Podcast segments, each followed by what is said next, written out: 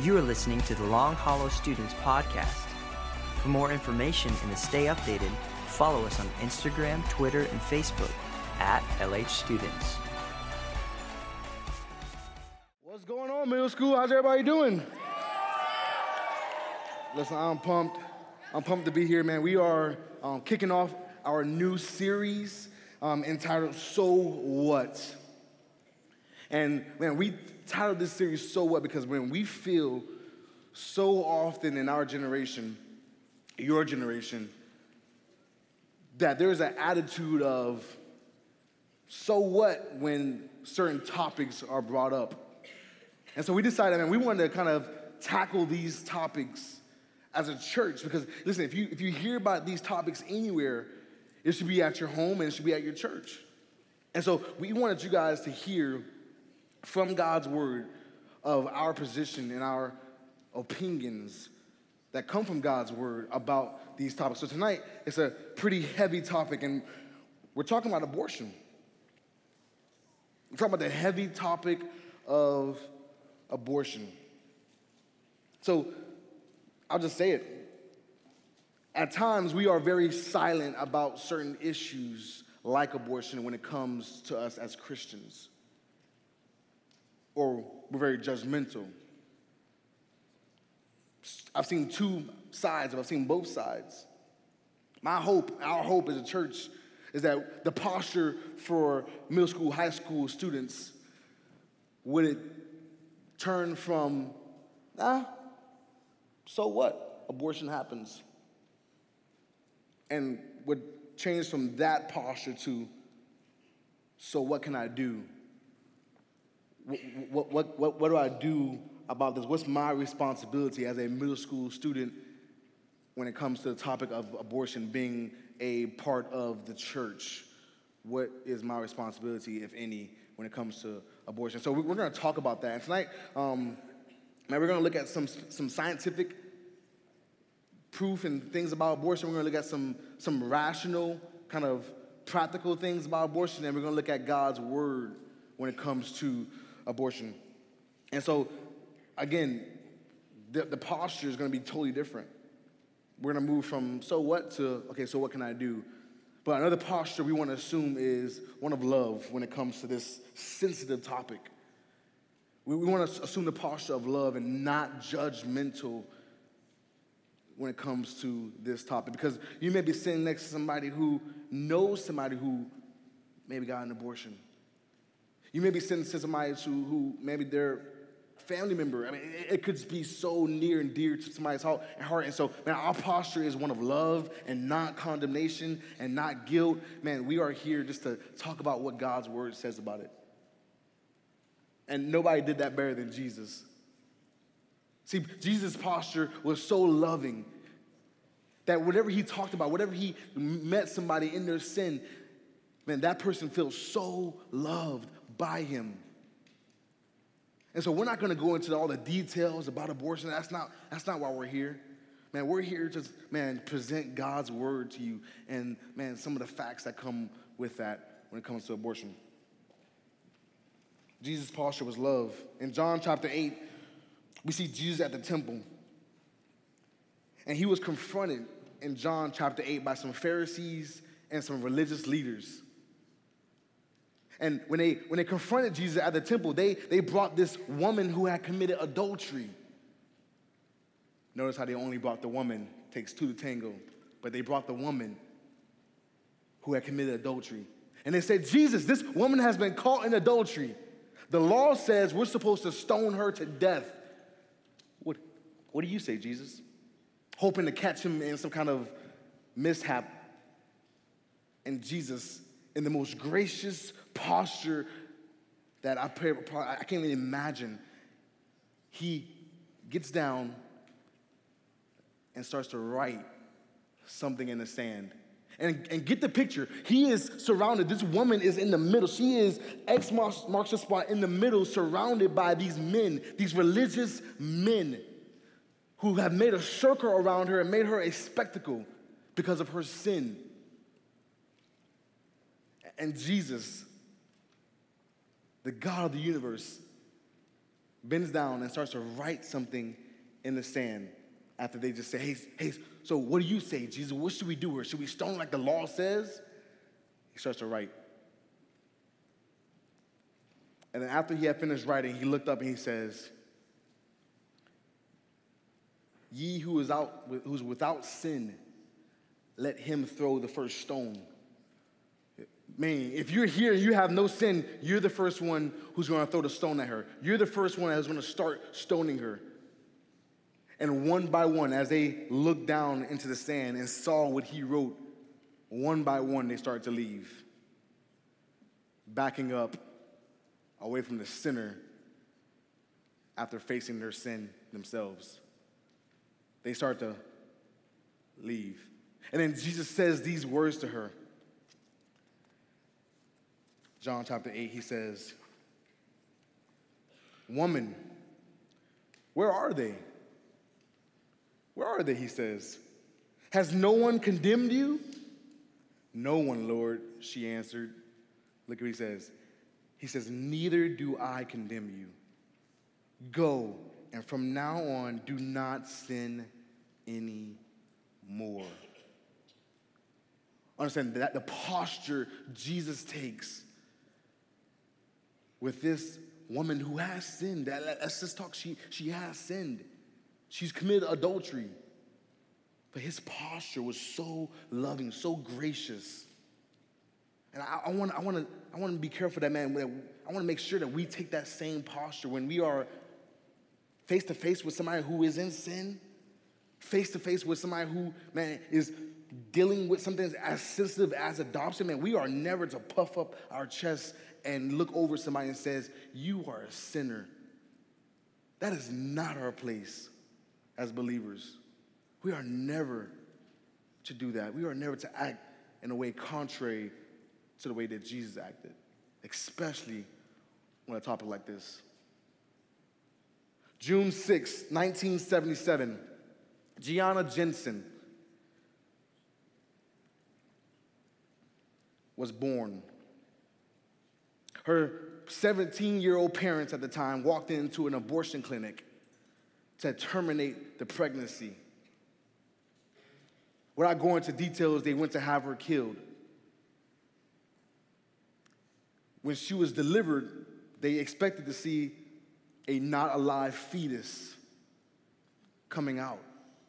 What they saw was an alive baby. She was then put up for adoption because her 17 year old parents didn't want her. She is now one of the biggest advocates for pro life when it comes to abortion in America. Her, she's spoken all over the world, the United States, in favor of every life mattering at any stage of a pregnancy. My big idea tonight is this, and I get it, it's heavy, but bear with me. Our life has value. Our lives have value because God gives us our value. Our life has value because God gives us our value. As believers, we see that Jesus was a pro life, he was for life. He stopped this lady from being stoned. He is for life. And as believers, man, we should be pro life also. We should be for life also. But that means we're for all life. We're for all living. We're, we're, we're not just for the unborn, but man, we should be for life for, um, the, the, I mean, for the, for the poor, for the sick, for the homeless, for the mentally challenged, for the refugees, for the inmates, those who have had an abortion, for those who are in any kind of sin, etc. The list goes on. We are for people. We are for love. We are for life. You see, Jesus valued life. And he valued our life so much that what he did was he came down from heaven to give his own life so that we could keep ours.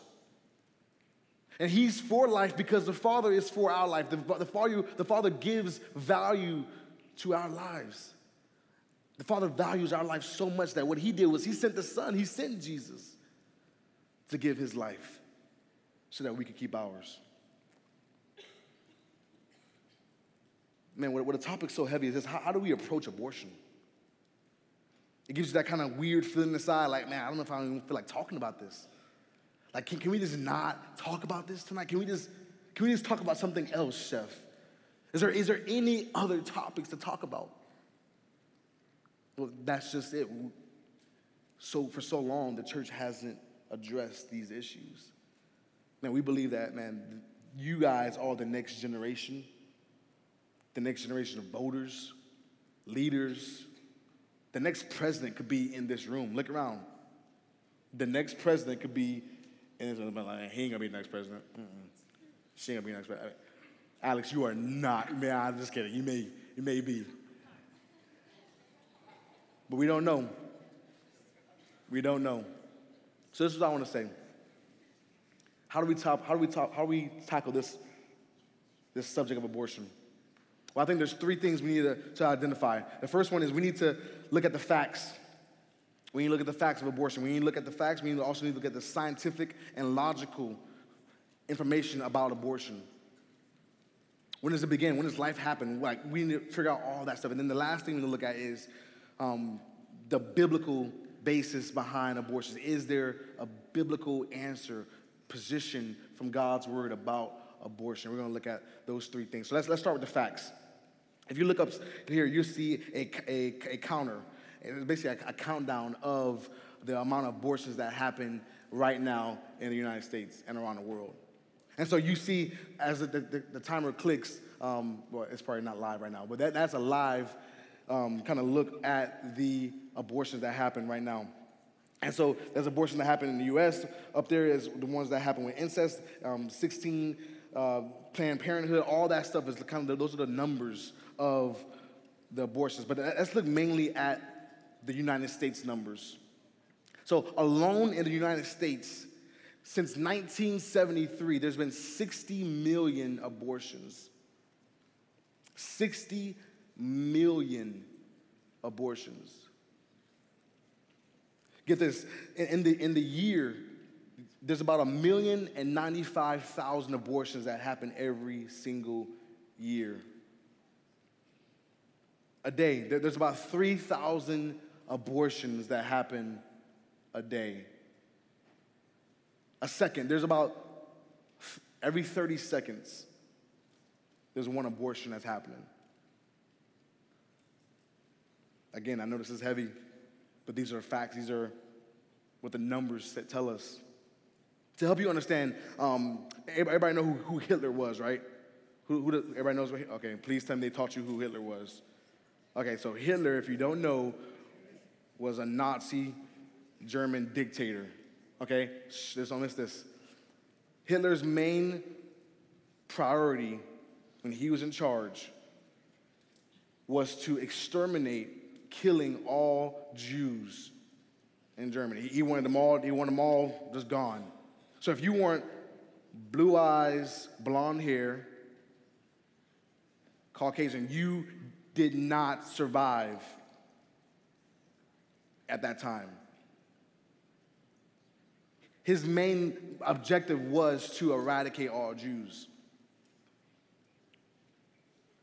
Hitler was only able to kill six million Jews during that time period. Six million. In light of abortion, six million doesn't even cast a little shadow or a dent in 60 million babies being killed since 1973. I want you to feel that, the weight of that. This, this is murder. When looking at the science part, let's move to science. When looking at science, there's three questions we have to ask ourselves when we think about the science part of abortion. There's three questions. The first question is this Is the baby that's unborn, is alive? Is the baby that's in the mother's womb, is that baby alive?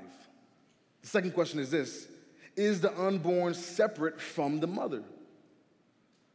Are they both one body or are they separate from each other? And the last question we have to ask ourselves when we're thinking about the science part of abortion is how do we know the baby's human? And that may sound crazy, but these are some of the arguments that we've been presented in our society today. So let's start with the first question Is the unborn baby alive? Well, every embryonic book you will look up, textbook, will say that life happens at conception. It grows, if it grows, it's living. Did you know at five weeks pregnant, five to six weeks pregnant, you could possibly hear a heartbeat from a baby? Five to six weeks. There's already a heartbeat. And so, and, so this is a, a good rule of thumb. Man, if, if something's growing, it's living. Man, how do you know that a tree is alive? It's growing, it's living.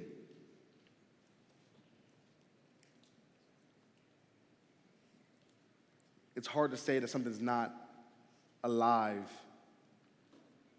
when you hear a heartbeat. The next part, the question is Is the unborn separate from the mother? And here's the crazy part. So there, there are parts in, the, in this nation right now that you could be driving. Get it? Don't miss this. You could be driving your car on a way, on the way to get an abortion. You could be driving your car on the way to kill your baby. And if you get hit by a car and your baby dies, you survive, the person who hits you is charged with manslaughter. They're charged with murder killing your baby. But if you do make it to the abortion clinic and successfully kill your child, it is not considered murder. See, there's a disconnect here in our thinking when it comes to abortion and if it's a, the baby's alive or not. There's a disconnect. Because what Roe versus Wade will tell us, which is a government case in 1973 that I keep referring to. Roe versus Wade ruled in favor of the mother having the choice to terminate anything in her body. Anything that was in her body, she was able to terminate, and that included her baby. And so now you have this distinction between, well, if it's in my body, I have full control over it. Well, excuse me if I'm wrong, but does the baby have a different DNA than you? Yes. Is the genetic makeup of the baby different than yours? Yes. Do you have the same blood type as the baby? Not all the time. So, the argument that if the baby's inside of me, it's part of my body, it's totally ludicrous. we have to understand that the babies and mothers have separate bodies. And the last one, question we have to answer is if the baby is human. And it may sound silly to say, like, okay, is the baby human? Like, of, of course, but like that is an argument. Is, is it actually a human yet? If, it's, if it's a fetus and it's growing into a human? Is it, is it growing into a human or is it already a human? Well, this is, this is what we say. We say that, yes, it's a human. We say, yes, it's a human. Uh, and one way is to know that's human is because that humans give birth to humans. I know that may sound super silly, like, okay, Sheph, like, what, why we, but this is an argument that people give when it comes to abortion. Is it a human yet? And so what, what, what Roe versus Wade did, now get it, don't miss this. What Roe versus Wade did in that court case is they, they gave humans the right to dictate what value other humans have. Let me say it again. So, what that court case did is, man, now as humans, we have the right to tell you what is what value other humans have. So the question is, how do you determine what value other humans have? Because we know that our value comes from God. That's our big idea. Our value comes from God. So now this court case says now, well, we can determine, man, who has value, what human has value. If it's in my body, I can determine what value it has. So how do you determine value? So, so, so, do you determine value by size? Is that, is that a way to determine value? Okay, well, well let's try it out. Okay, so let me see. Um, let, me, let me get somebody. Uh, let me see. Let's see.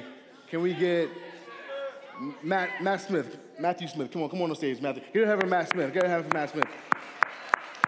He had no idea he was coming on stage today. No idea he was coming on stage. Didn't warn him. He's probably freaking out. That's fine. So, let me get somebody else. Let me get somebody else. Let me get somebody else. Mm. Let's go, Keegan. Let's go.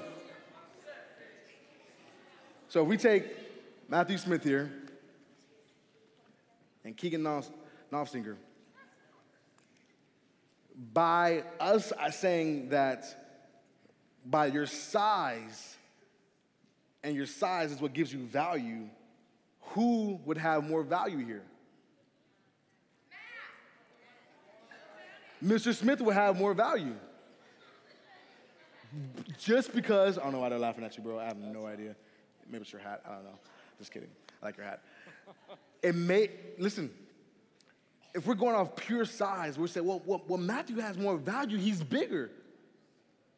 But we will all say, okay, Sheph, that, that's crazy. We can't get rid of Keegan. First of all, his mom would kill me. But besides that, He's still a person, he's still a human being. We can't determine value by size. That's ludicrous. All right, thank you guys, appreciate it. We can't, we can't determine value by size. Well, can we determine value by something else? Can we de- determine value by development? Well, if your brain is developed enough, then you, then you have value as a person. Then you have value as a human being, and you, and you can't be aborted then when, your when your brain is developed. Fully developed. Well, did you, did you know this? That your brain and this is, this is very true with guys, it may be a little earlier for girls, but your brain is not fully developed until you get to age 26. Did you know that? That your brain is not fully developed. So my brain just stopped growing two years ago. Like it's just done, I'm out. So what I got, that's it. No, I'm just kidding. I can, I can still learn. But listen, your brain does not fully develop until 25, 26 years old. So if you're under 25, 26, raise your hand. I mean, all adults in the room are getting really mad at me, like, thanks, Sheph, show my age, appreciate it. Not coming back next week. If you're, if you're under 26, 25, you're expendable. Like, you don't have much value if we, if we determine your value by your development because you got a long ways to go. And we would say, Sheph, that no, that, that's insane. You can't, you can't determine value by development because that, that's just crazy. Okay, so what if we determine value by environment? So where, where you where you grow up, where, where, you where you are born, man. Let's, let's determine value by that. So okay, who, who who's all from Hunter in the room? Who goes to Hunter? Okay, all right. Who goes? All right, yeah. Okay, all right. What about Knox Doss? Knox Doss, Knox Doss. Remember Knox Doss? Station camp, from station camp. We're not booing. Station camp. All right. White House, White House, White House, White House. White House, White House. Hawkins. We got Hawkins in the room. Hawkins. Anybody from Hawkins? Ellis. You remember from Ellis? Woo! Awesome. So listen. Now, what if I say, what if I say this? What if I say, listen, based on your environment and what school you go to, anybody who does not go to Hunter, you have no value. Crazy. Crazy. Crazy. We, we, would, we would say, Sheph, no, that's crazy. I still matter. I still have value. Shh. I still have value even though that I grow up, I go to somewhere different. Like my environment does not matter. My environment does not give me value. So, what determines our value?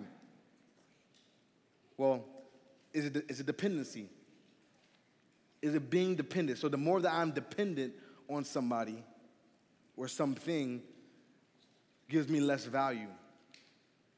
Well, this is hard because we, we start to sound a lot like Adolf Hitler, the one who killed all the Jews. You guys remember? So we, we, start to sound a lot like him when we start to think like that because if you have any kind of birth defect or mental illness or whatever, physical, whatever the case may be, that means that you have no value. And we would say, Sheph, no, that is insane. And we would never say that. So, what in us thinks that we can determine what life has value and what life doesn't have value? The answer is we can't. Our value comes from God. Hands down, that's it. Our value comes from God across the board from conception. And so when we when we have to think about abortion and the horrible topic of abortion, man, that's a great rule of thumb, man, that our value is not determined by any other circumstances, but that it comes from God, not our size, not our dependency, nothing else but from God.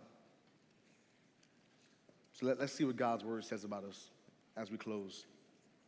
Genesis 1 26 27 says this Then God said, Let us make man in our own image and in our likeness, and let them rule over the fish of the sea and the birds of the air, over the livestock, over all the earth, over all the creatures that move along the ground. So God created man in his own, say it, in his own what? In his own image. In the image of God, he created him, male and female, he created them. Get it? You have been created in the image of the Father. There is value in being created in God's image. Psalms 139, 13 through 16 says this For you created me in my inmost being. You knit me together in my mother's womb. You guys remember we just played this game and we, we knitted, well, Cooper tried to knit um, a sweater and I understand, this is, it says Carrie, this is not Cooper's. Cooper did nothing near this. Where are you, Cooper? You, you do not know how to knit. You do not. Sorry, but I love you. But, so listen, I, I love how they use the word knit, and we're getting to close. I love how they use the word knit here because understand, when you are knitting something together, get it, there is intentionality. I can't knit, so I'm just whatever. There's intentionality when it comes to knitting. You're not aimlessly just, okay, I hope something happens like Cooper did. Like, let me just try to.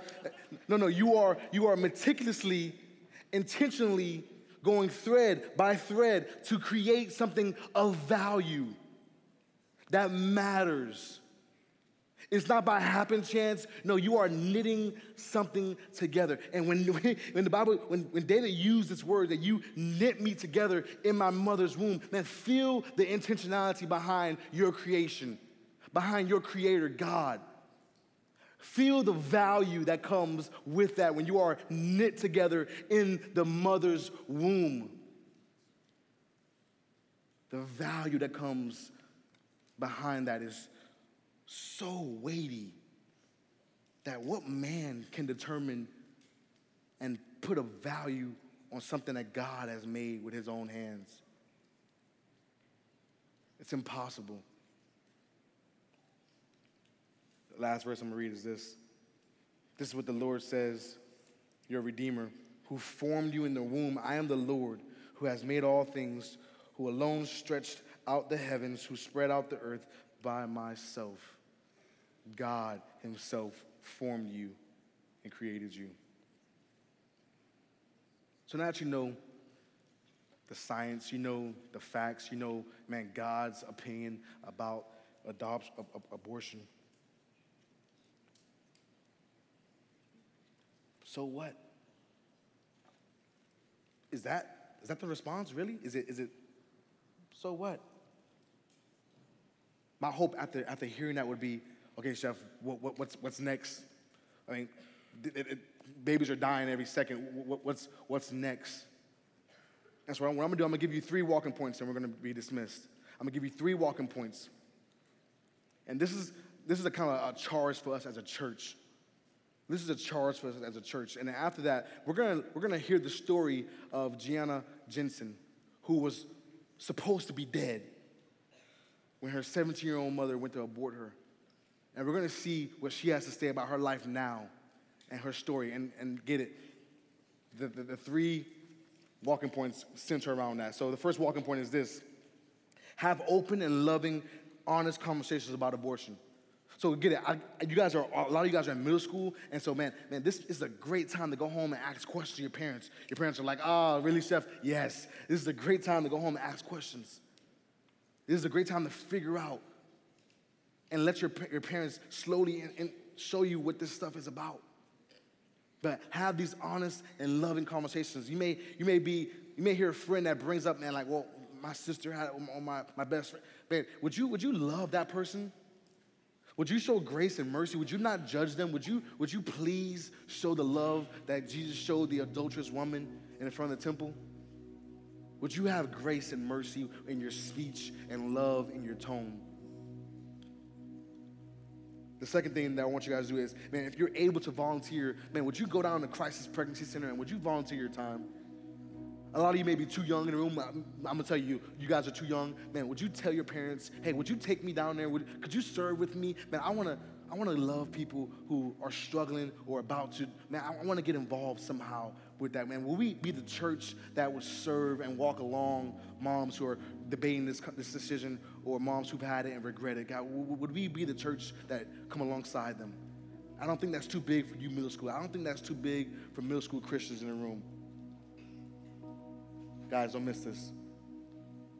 The last one is this value all people. Would you value all people you encounter? Would you value all people of walks of life with the bad decisions, with the good decisions? Would you love and value people in the name of Jesus Christ?